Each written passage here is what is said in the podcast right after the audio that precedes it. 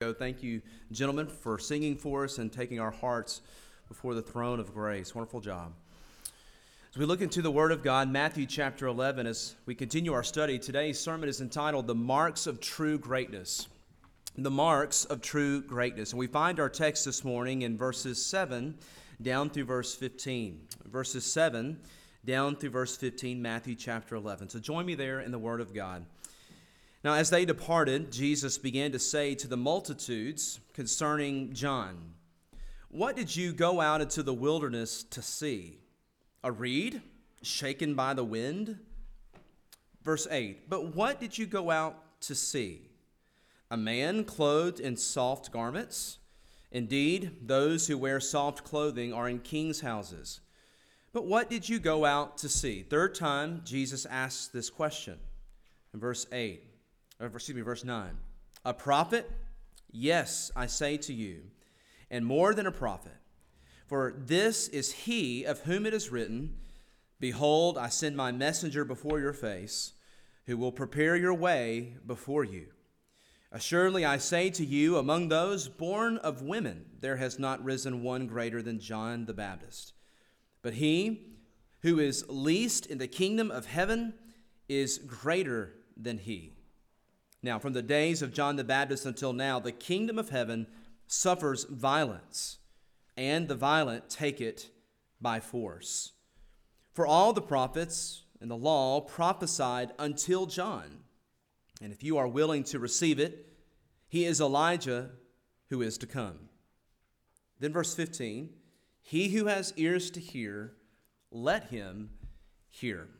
Well, this is the word of the Lord. May you bless it in our hearing uh, this morning. The world has many ways by which it measures greatness, doesn't it? Awards are given out in every category of life awards for the Emmys, award for the Oscars, the Nobel Peace Prize. We can think categorically regarding intellectual achievement, political, military leadership, scientific or medical discoveries, wealth and power, athletics, sports, generous philanthropy. The world loves rewards. The world loves awards. The world loves to recognize signs of greatness. In fact, the arguments are ever ongoing about who is the greatest, right? Who is the greatest, LeBron or Michael Jordan? What is the greatest football team ever to be fielded? And on and on, those types of arguments go. But here in our text, we have a stunning verse, what we find in verse 11, where Jesus says to his disciples, but more specifically, he turns to the crowd who are present there that day, and he immediately begins to defend John the Baptist to those who've just heard the previous verses. And he says again, direct your attention to verse 11 Assuredly, I say to you, among those born of women, there has not risen one greater than John the Baptist. But he who is least in the kingdom of heaven is greater than he. Here in our text, we see that Jesus sets forth God's measure of true, profound greatness. And as always, God's ways, God's standards are opposite of the world's ways. God's ways are not our ways, His, his thoughts are higher than our thoughts. The scriptures are replete with His teaching with this understanding. Paul mentions this explicitly in 1 Corinthians chapter 1 that God chooses not to use this world's standard, this world's famous, quote unquote, personalities to do his kingdom work. In fact, the people that God uses are solely that, the people that he chooses. Now, last week we saw John's question beginning at the beginning of chapter 11, verses 1 through 6, and it was surprising to us. It was comforting for us as well as we examined this raw authenticity of John's life. How the Holy Spirit does not hide or shield these struggles of God's choicest saints or servants from us as his people. We can take God at his word, knowing that John's not only the mighty, bold preacher preaching, Repent, for the kingdom of God is at hand. But as we saw last week, John has been spending months and months in a dark hole in prison this man of the great outdoors, who was a spiritual man, is experiencing hard physiological, circumstantial situations. He has nothing but time to consider his ministry. He has nothing but time to consider his preaching. He's reflecting, he's wondering, and his circumstances don't seem to add up to what he was expecting out of his ministry and out of life. He's wondering, what is it that he missed? Yet he knows who Jesus is. Remember, he recognized Jesus from the very womb. Luke chapter 1. He jumped in response to the presence of Christ. So, this is a believer's struggle. This is a believer's doubt. And he says, what we say along with the disciples when we struggle as well, Lord, we believe, as Peter would say, help my unbelief. Have you ever found yourself in such a moment? I have. And here we find John the Baptist struggling. And we find John the Baptist coming to the right source with his doubts, don't we? He comes to Jesus, sending his messengers. Are you the one, or do we look for someone else? Now, as he does this, John the Baptist is exposing himself. John the Baptist is vulnerable, is a word we often hear today. Those who are present hearing the teaching ministry of Christ, if you go back to chapter 11, just verse 1, same chapter, but go back to verse 1. That text, remember, tells us that Jesus finished commanding his disciples. He departed from there. He's continued to teach and preach in their cities. So it's in this public ministry context that John's disciples come and ask him this question. And there are many who hear it. And in the crowd that day, there are those who are mocking. There are those who, in the hidden man of their heart, both outwardly and inwardly, are saying, Are you hearing this? John the Baptist is asking this question. Of all people, the mighty preacher in the wilderness who told us, some of the Pharisees and Sadducees who went to hear John preach, are now following Jesus around, and they're scorning John. And they see this low moment as one of derision, or one to gloat in, one to pride in. This is the background context to this, and that's why Jesus turns and immediately begins to defend his child, if you will, begins to defend his messenger. You could say it like this The message, Jesus is the Word made flesh, Jesus is the gospel made visible. The message begins to defend the messenger. He begins to defend the man who cleared the way for his coming. And here in Matthew chapter 11, Jesus presents for us the clearest passage on the character and testimony of this messenger, of this herald, the character of John the Baptist. And what we find here in this text is the Lord gives us a portrait of a godly man, the portrait of a man who has faithfully served Christ, lived for Christ, and preached the advancement of this kingdom. And it's cost him, up until this very point, is the reason he is in prison. First of all, I want you to note this morning as we walk through this text, first of all, John's calling. John's calling. And again, very quickly, by way of reference, we remind ourselves that John was a prophet. That's what the scripture readings this morning have been telling us, haven't they? Beginning in Malachi chapter 4, this prophet of the, with the spirit of Elijah was foretold in Luke chapter 1, Zechariah receives the news that this miracle baby, this miracle child that he is given, will be the one that was prophesied. Not, not the Messiah, but the other one that was prophesied, the herald. We were reminded here that he was a prophet. In fact, he was the greatest prophet. So, not just that the Messiah was coming, but John chapter 1, verse 6 tells us there was a man sent from God whose name was, was John. John was a preacher, John was a herald, John was a forerunner, John was a paver. And he did that faithfully and boldly. We see, first of all, John's calling. We'll come back to that in just a little bit. That's why we're only going to be there briefly. We'll come back to John's calling a little bit later. we come back to verse 11 about how Jesus says he was the greatest. But on that note, very quickly, this prophet comes. John the Baptist ministry comes. You got to remember the context after 400 silent years, God, who is a communicating God, our God, who Genesis 1 1 reveals him to us, is the God who speaks, the God who communicates, the God who's given us his word, the God who has given us his messengers. It all culminates in this herald. After 400 silent years, we see birth in the middle of Matthew chapter 1, verse 1, Luke chapter 1. We see after 400 silent years, boom, on the scene, the greatest of all prophets, greater than Elijah, greater than Moses, greater than David, greater than Elisha, is John the Baptist. And yet, in our passage and in our text, Jesus says, Now, this is the greatest, redefining all levels, But yet, he who is least in the kingdom of heaven is greater than he. We're going to look at what that means here this morning. Secondly, not only John's calling, but I want us to take note of John's character. And this is where we'll spend the bulk of our time here this morning.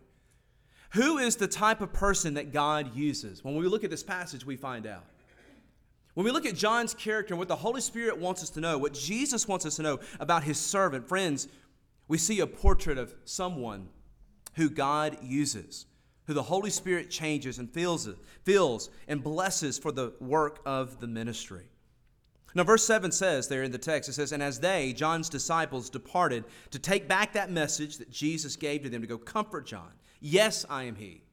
Hey, disciples of John, go tell him that the Messiah is here. Go tell him that the works of the kingdom are being made manifest. And no, he's not missed it. No, there's not another. But I am fulfilling all prophecy just as you fulfilled prophecy as well. And here, beginning in verse 7, Jesus begins to defend John. He wants those present that day to know that they are not at odds. The messenger affirms the Messiah, and the Messiah affirms the messenger. They're whispering. And as the text often tells us in these gospel records, Jesus knows their thoughts. I don't know your thoughts this morning, and I don't want to know your thoughts. But when Jesus taught, the text regularly tells us he knew what was in man, he knew the heart of them. So when you come to a text like Matthew chapter 11, and you see Jesus turn on a dime and he immediately begins to say something very specific, there's a background context. The reason he's saying this is because they're thinking that. And Jesus is correcting it and defending his, his servant. The first thing we see is a hallmark of John's character, and really the children of God by way of application. What are the children of the citizens of the kingdom of God? What do they look like? Well, the first thing we see here is humility. Humility. John was a humble man. And the lesson for us here is this wherever godliness exists, those who claim the name of Christ, humility exists. Humility is the rarest of flowers, spiritual blooms, spiritual fruit in the life of the Christian. So, friends, here this morning, if we're not growing in the grace that is in Christ Jesus, one thing we know for certain we're not growing in humility. Godliness and humility go hand in hand. He was humble. He comes to Jesus, as we previously saw, with his questions. John is not one of those that languishes in silence. John is not one of those growing in hardness of heart. John is not one of those who's too prideful to come to the Savior. John asks a question. And what I love here in this text is that Jesus is not offended by the question. There's times it seems as if Jesus is offended by questions, but whenever that happens, it's usually coming from a prideful person, coming from a religious leader who should know better, where Jesus says, Have you not read? Jesus will respond to a question with a question. But Jesus will never bruise a, a reed that is already broken. Jesus will never destroy someone who's truly struggling.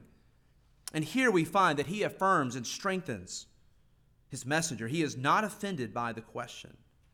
In fact, John Calvin says this on this passage. He says, The pastor ought to have two voices one for gathering the sheep, and another for warding off and driving away wolves and thieves.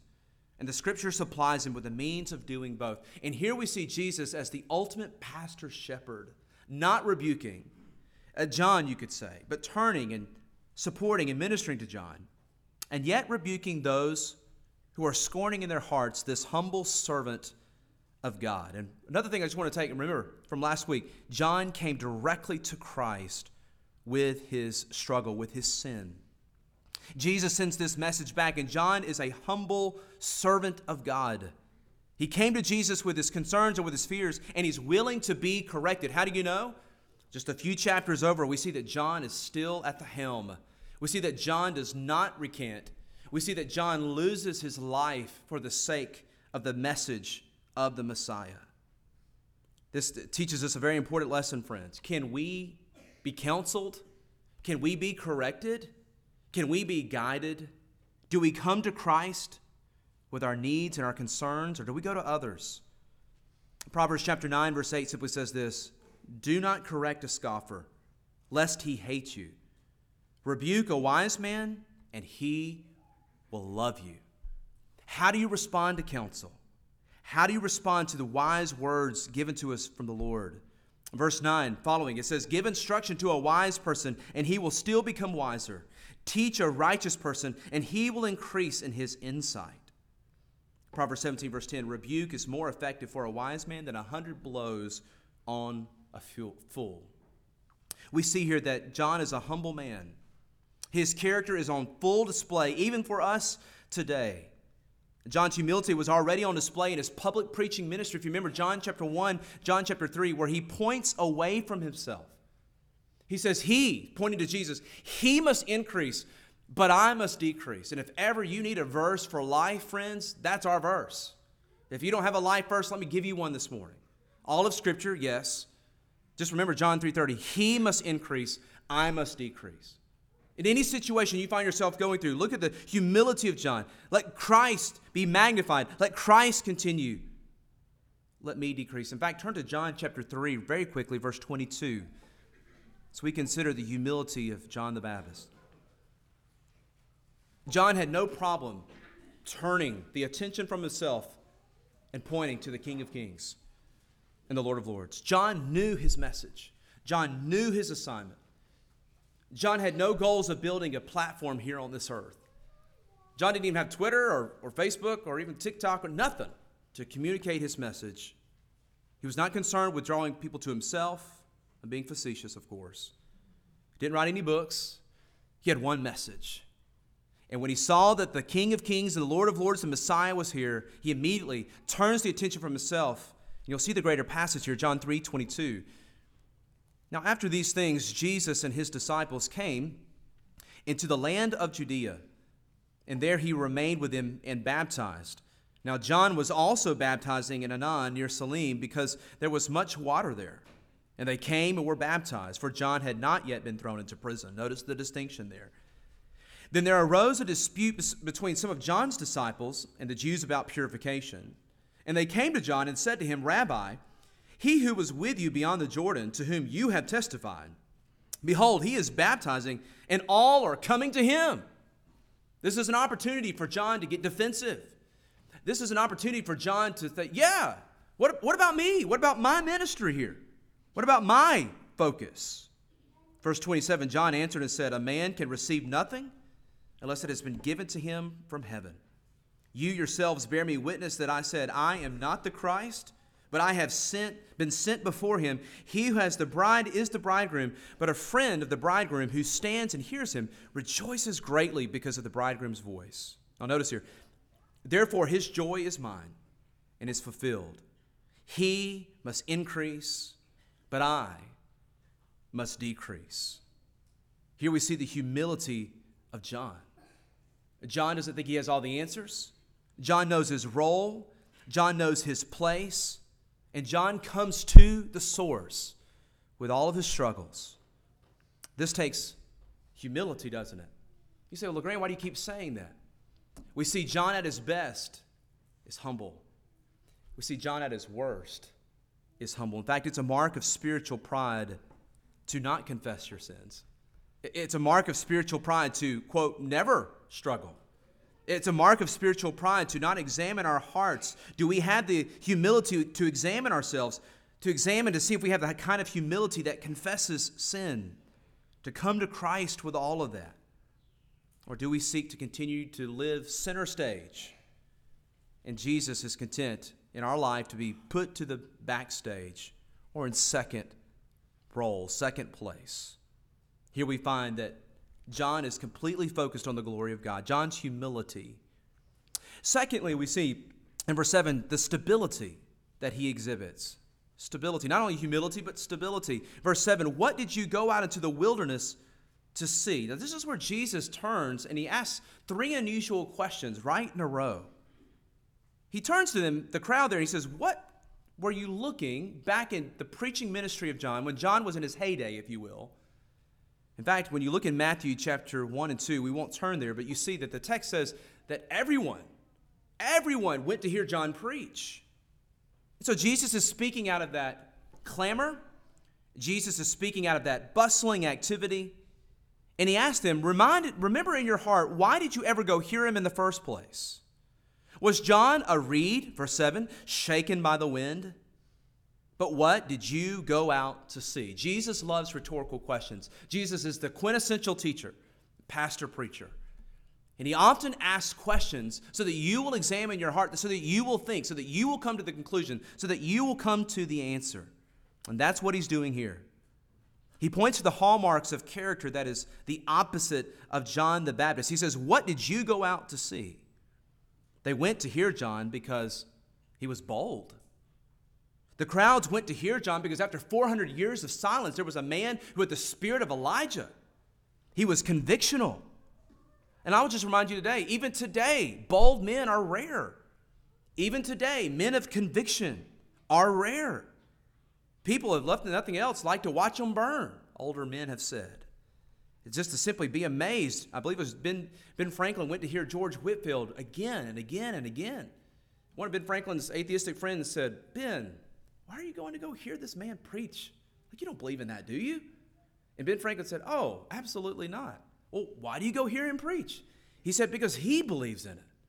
He was amazed and mesmerized at how someone would completely give themselves, speaking of George Whitefield, over to the preaching of the gospel to be a, a fool for Christ's sake.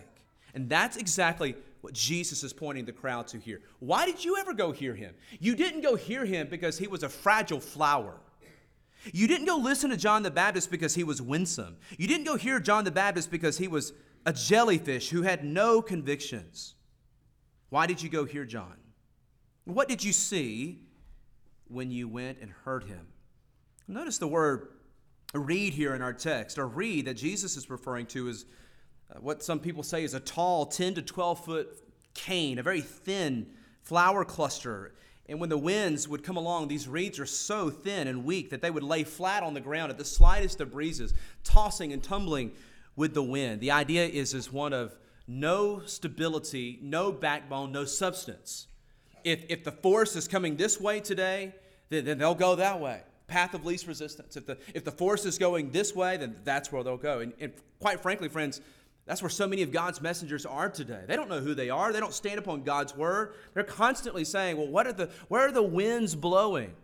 We see many of our political evangelical leaders backtracking. Yesterday they were here, but today they're over here. They're just simply tossed about by every wind of doctrine, if you will, or just moving about to what are the crowd saying? What will appease these people? Or what will appease this constituency? John the Baptist had one aim, one concern, and it was none of that. But simply, is he being faithful? Am I being faithful, John the Baptist would say, to the message? And that is exactly why Jesus is saying, that's why you went to go hear him preach. Reed. Second word there is shaken. To shake means to cause, to move, uh, to waver. And far too often, that is exactly what we as Christians are prone to do when pressure comes or circumstances come. But that is not John the Baptist. Friends, as we make application to our own lives, as we see John's stability, he's fixed as he looks to Christ, the author and the finisher of his faith. He runs to Christ with his doubts. But what about me and what about you? Are we fixed Christians?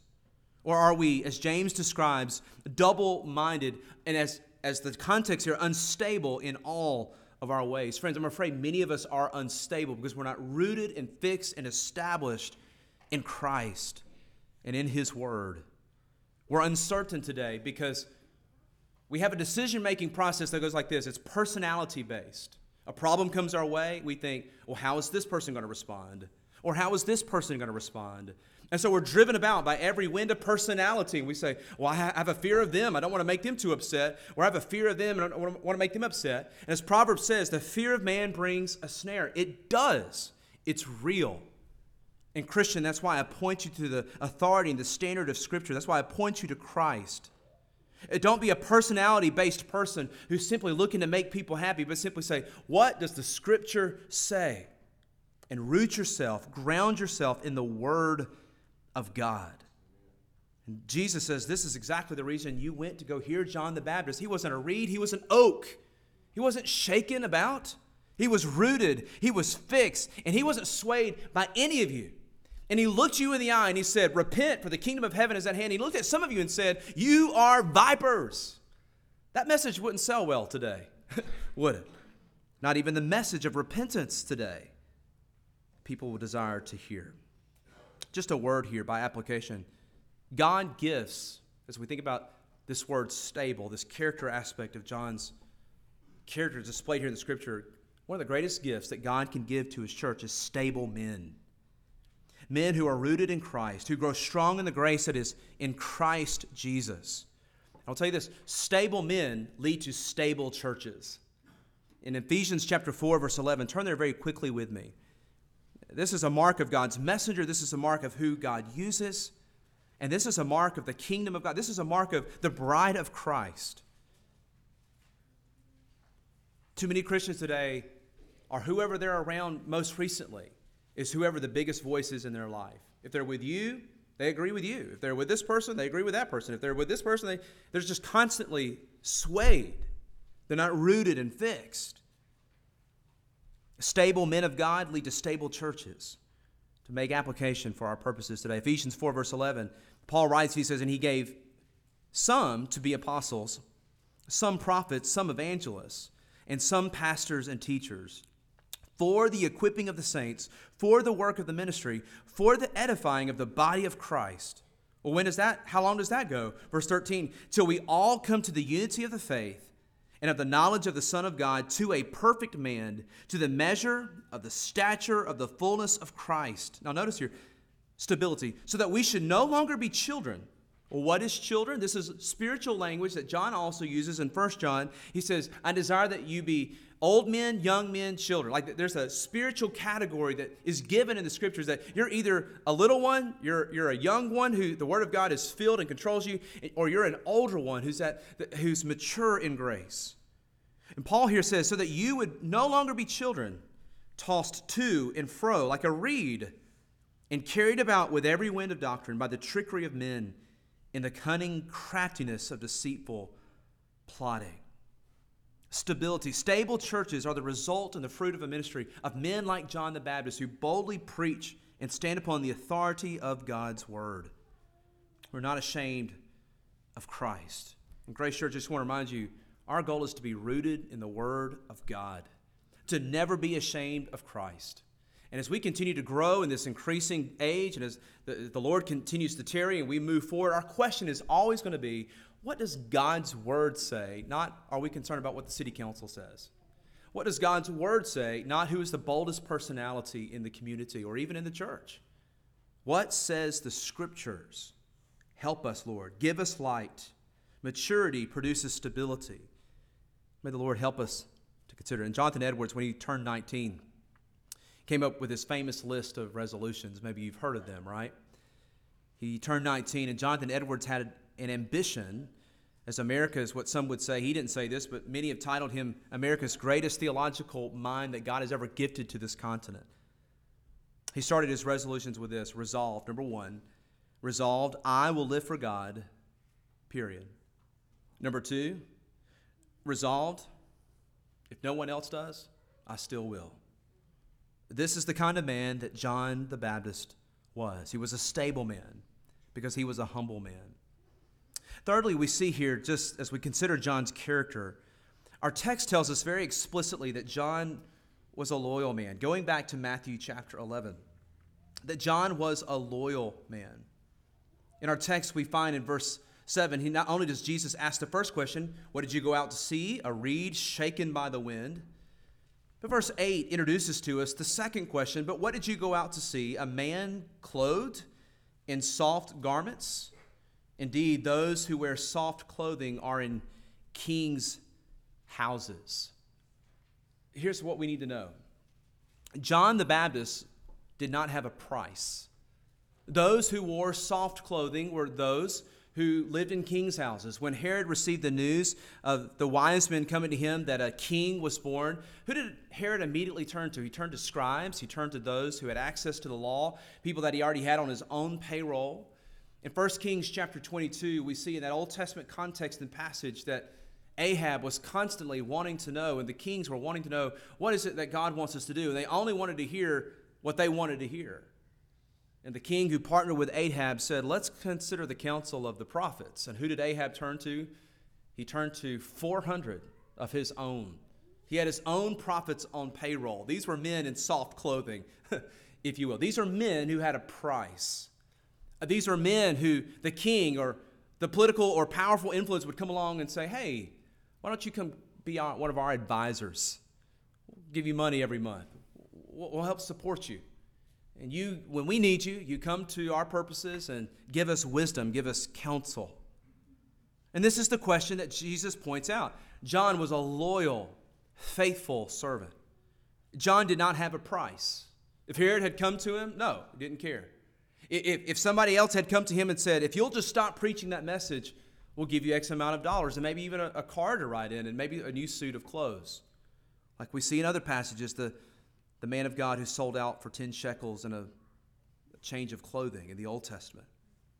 All throughout history, the rich and powerful and famous have seen the men of God or men like John who are influential, convictional, and bold, and just known if we can get him on our side, then we can control the narrative or, or we can control what happens, or we can control a whole group of people over there if, if he just has a price.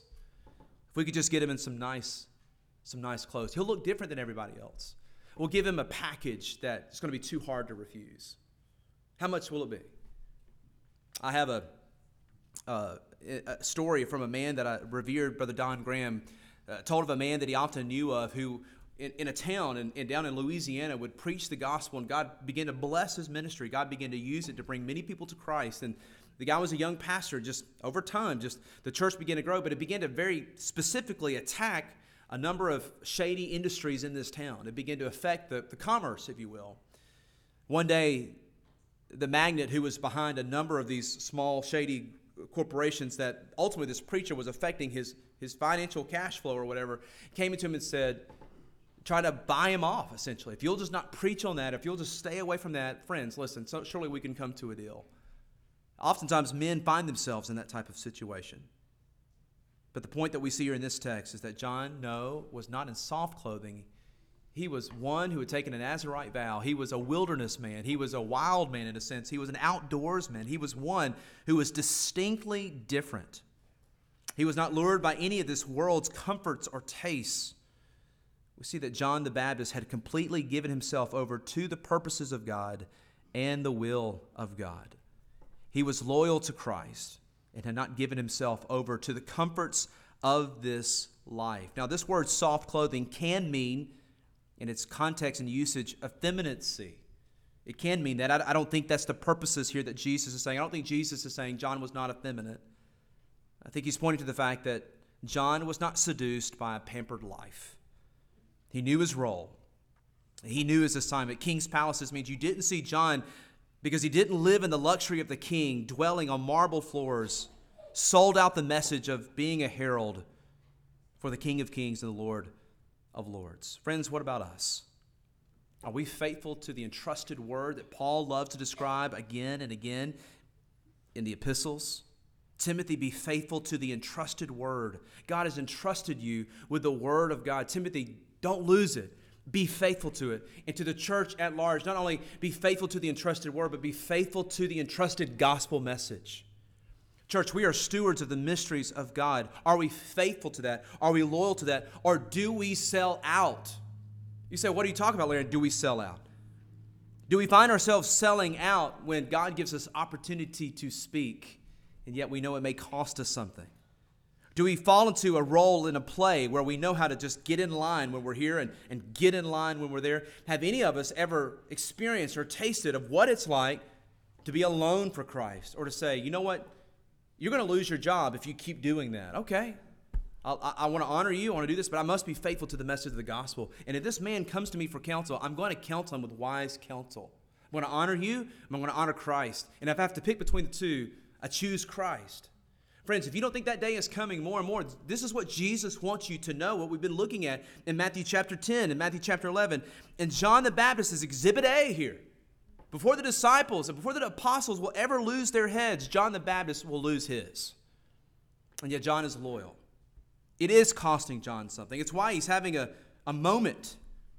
And yet, he is established, he is reinforced by the Word of God. In verse 9, we see another hallmark of John's character, and it's faithfulness. May God put these same spirit infused attributes as the fruit of the Spirit in our lives as well. What we see in there in verse 9 is this question, this third question that Jesus asks. He says this What did you go out to see? A prophet? Yes, and I say to you, and more than a prophet. For this is he of whom it is written, Behold, I send my messenger before your face, who will prepare your way before you. What we find here in this passage is that John the Baptist, we come back to that calling, where John is faithful to that calling. We saw point number one, his calling. Who is this man again? He is the chosen prophesied prophet. He's the greatest prophet because he's the prophesied prophet. They, they said that this man would come, and when he comes, you will know the Messiah is coming because of this herald. He is the prophesied prophet, and yet he prophesied about the Messiah. He himself was prophesied about, and then when he came, his message was to point to the greater King of Kings and Lord of Lords. And John was faithful to that. He was a faithful messenger for Christ. Jeremiah chapter 1, verse 5. This is Jeremiah's testimony, but it was also John's testimony because he was a miracle child. In one sense, we're all miracle children. Amen? Life is a gift of God. Birth is a gift of God. God gives all life, He takes life. Jeremiah's testimony is John the Baptist's testimony when he says this before I God says to him before I formed you in the womb I knew you and before you were born I consecrated you and I have appointed you as a prophet to the nations. And that's exactly what God did to John the Baptist as well. We saw that in the scripture readings this morning. Turn with me uh, if you don't mind back to Malachi just briefly. Malachi chapter 3. This is the faithful prophet verse chapter 3 verse 1 where the prophecy was given. This is the prophesied prophet you could say. Malachi just going back a couple pages you got matthew and then malachi is the last book of the old testament just by way of reminder. The coming messenger how will we know the messiah is near? Well you will know because of the coming messenger. Malachi 3 verse 1 behold i send my messenger and he will prepare the way before me. And the lord whom you seek will suddenly come to his temple even the messenger of the covenant. Then jumping over to chapter 4, how will we know what this individual is like? Look at chapter 4, verse 5. Behold, I will send you Elijah the prophet before the coming of the great and dreadful day of the Lord. Parents, if you're ever looking for a prayer, by the way, to pray for your marriage, for your children, maybe you've heard me pray it over you if I've ever prayed with you. It's a prayer that I often pray, but I got I get it from this. My parents prayed it over me it comes from right here, verse 6, just touching on it since we're here. And he will turn the hearts of the fathers to the children, and the hearts of the children to their fathers. If you ever wonder what to pray for someone, pray that. God, would you turn the heart of this husband toward his wife? Would you continue to turn the heart of this wife towards this husband, both of their hearts towards Christ? Would you bless this home? Father, would you turn the hearts of these children towards their parents? Would you grow this family unit and strengthen them in the work and in the name of the Lord? But going back to verse 5, this prophesied prophet, it sounds like it's the second coming of Elijah, but it's not. Now, go with me very quickly to Luke chapter 1, the second scripture reading, which I want to bring these together. How can we know that John is this faithful prophet, the prophesied prophet? Well, no, it's not the second coming of Elijah. Notice the inspiration of the Holy Spirit here says, Luke 1, verse 16 when the angel, verse 13, comes to him and says, Don't be afraid, Zacharias, I'm giving you a son. The Lord is giving you a son. Your prayer is heard. Your wife Elizabeth will bear you a son. Verse 16, and he will turn many of the children of Israel to the Lord their God. He will go before him in the spirit and power of Elijah to turn the hearts of the fathers to the children and the disobedient to the wisdom of the just, to make ready a people prepared for the Lord. This is John, the faithful prophet, the prophesied prophet, and yet he points us to Jesus, the true and greater prophet, the ultimate prophet, the King of Kings, the Lord of Lords. He is the Messiah.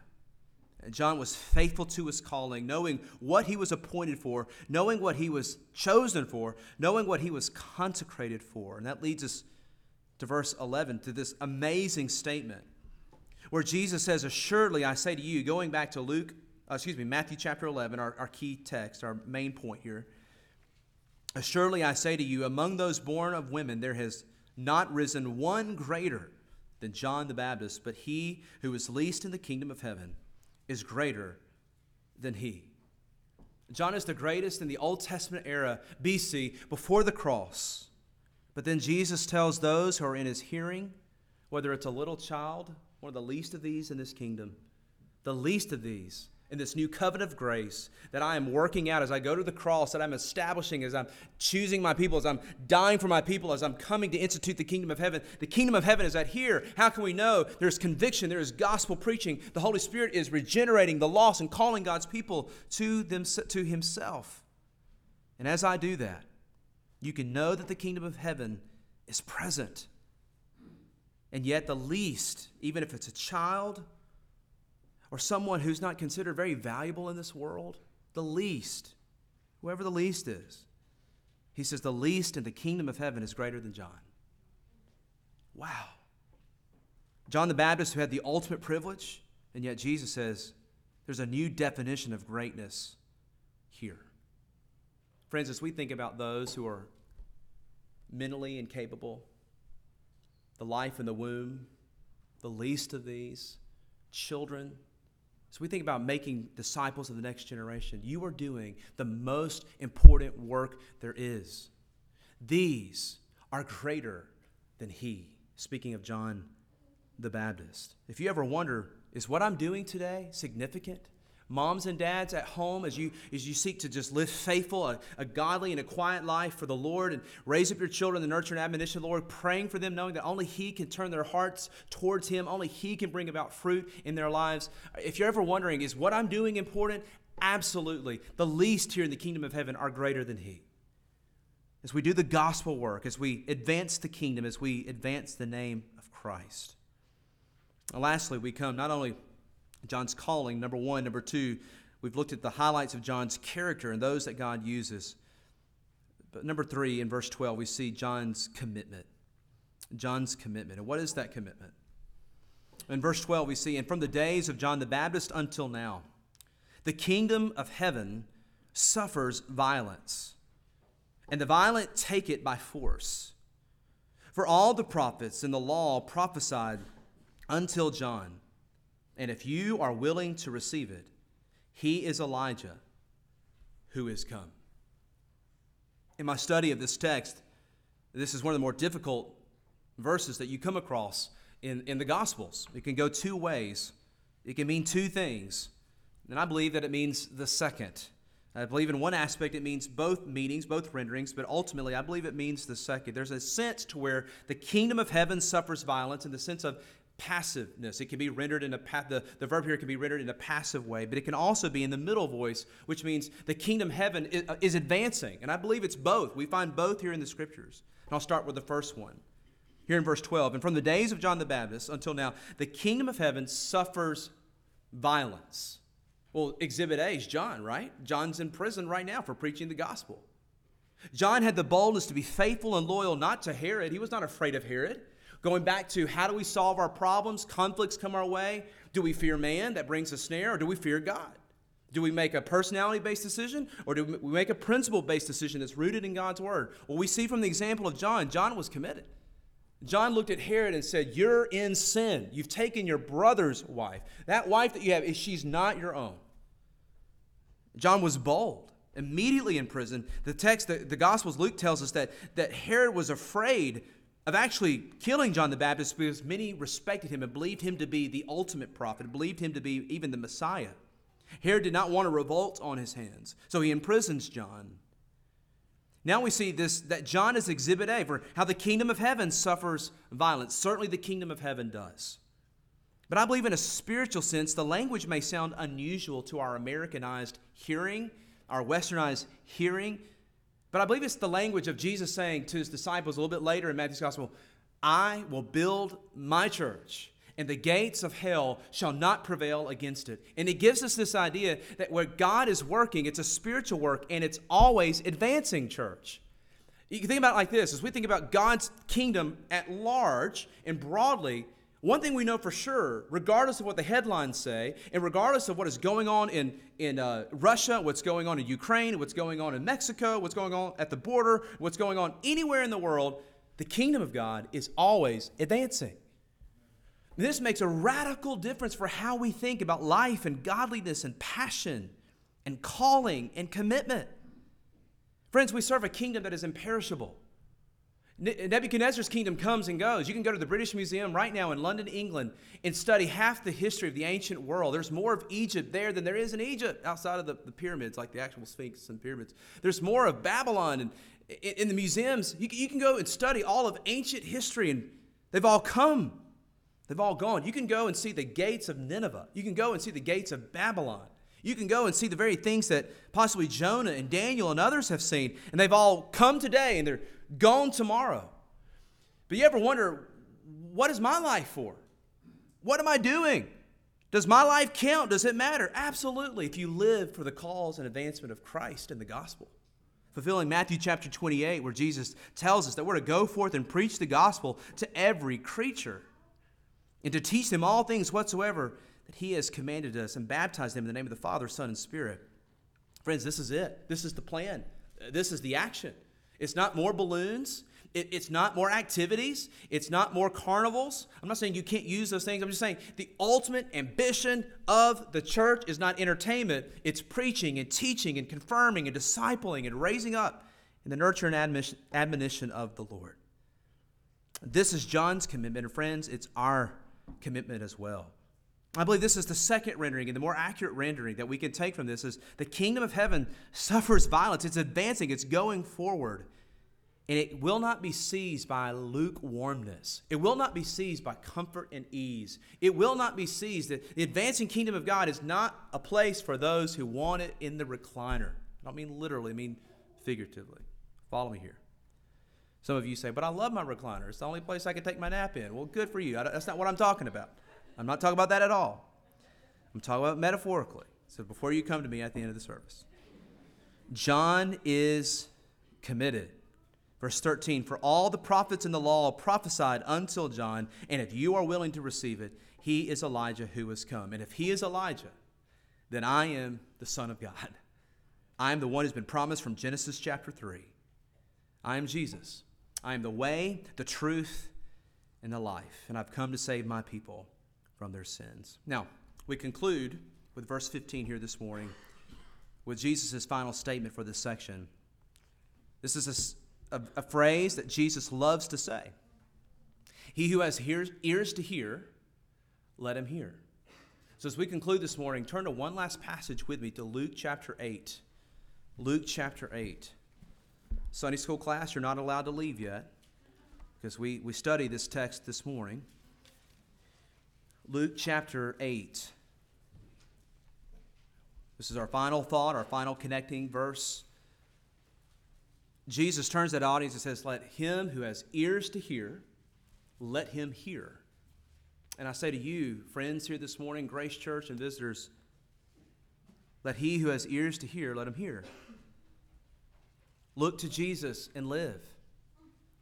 We've been looking at John the Baptist this morning, but John points us to Jesus.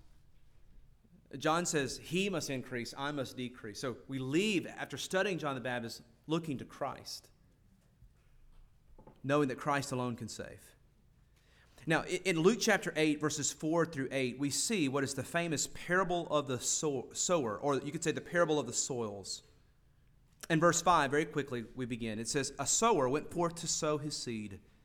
And as he sowed, some fell by the wayside, and it was trampled down and the birds of the air came and devoured it. So, very quickly, verse 5 there are some listening every time the word of people of God are gathered, every time the word of God is preached. There are always those who have hard soil for a heart.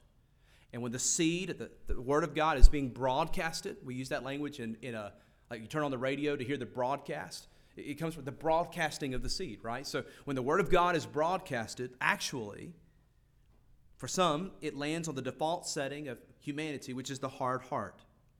Secondly, verse 6 Some fell on rock as soon as it sprang up, and it withered away because it lacked moisture. It was about an inch deep. Initially, there was a response. Maybe some hear the word and they, they respond, but they quickly go on and they forget what was all about. It wasn't a real response to the word of God. Verse 7, we see the third. And some fell by the thorns, but then the thorns sprang up with it and they choked it out. For some of you this morning, there's been a spiritual battle taking place as I've been preaching the Word of God. The Word of God has begun to convict, reprove, rebuke, exhort in your own heart. The Holy Spirit's been taking His Word and, and showing you His truth. And yet, the affairs and concerns of this life, these weeds of uh, what's for lunch and some of these other things all begin to, to crop up and they completely choke out what God's been trying to teach here through the message of the, the preaching of the Word of God this morning.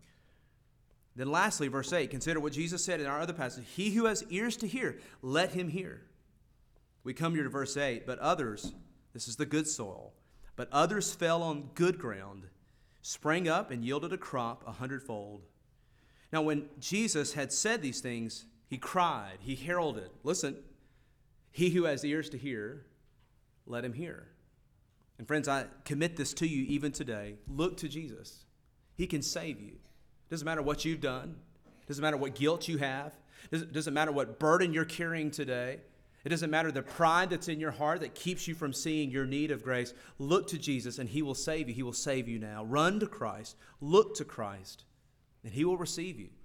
Repent of your sins. Recognize His holiness. Recognize your need of His grace and run to Christ and ask Him to save you, and He will. He will not turn you away. Let him who has ears to hear, let him hear.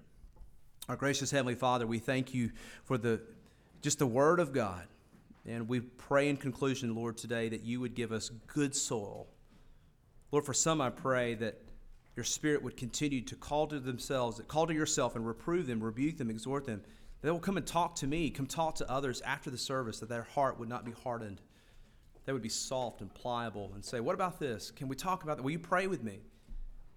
May we be able to counsel, Lord, many and bring many to the kingdom of God this morning. Lord, thank you for showing us from your word John's story, his calling, his character, his commitment. Father, as we consider our own lives, may we move from the theoretical to the personal. Lord, would you make us alive in Christ? Would you give us a passion as we think about this is the greatest time to be alive. Oh, yes, many don't think so. But Lord, he who is least in the kingdom of heaven is greater than he. Lord, we are the least of these, and you've given us the privilege of stewarding your gospel. Would you fill us with this reality? Would you give us a passion for you? It's in Christ's name we pray. Amen.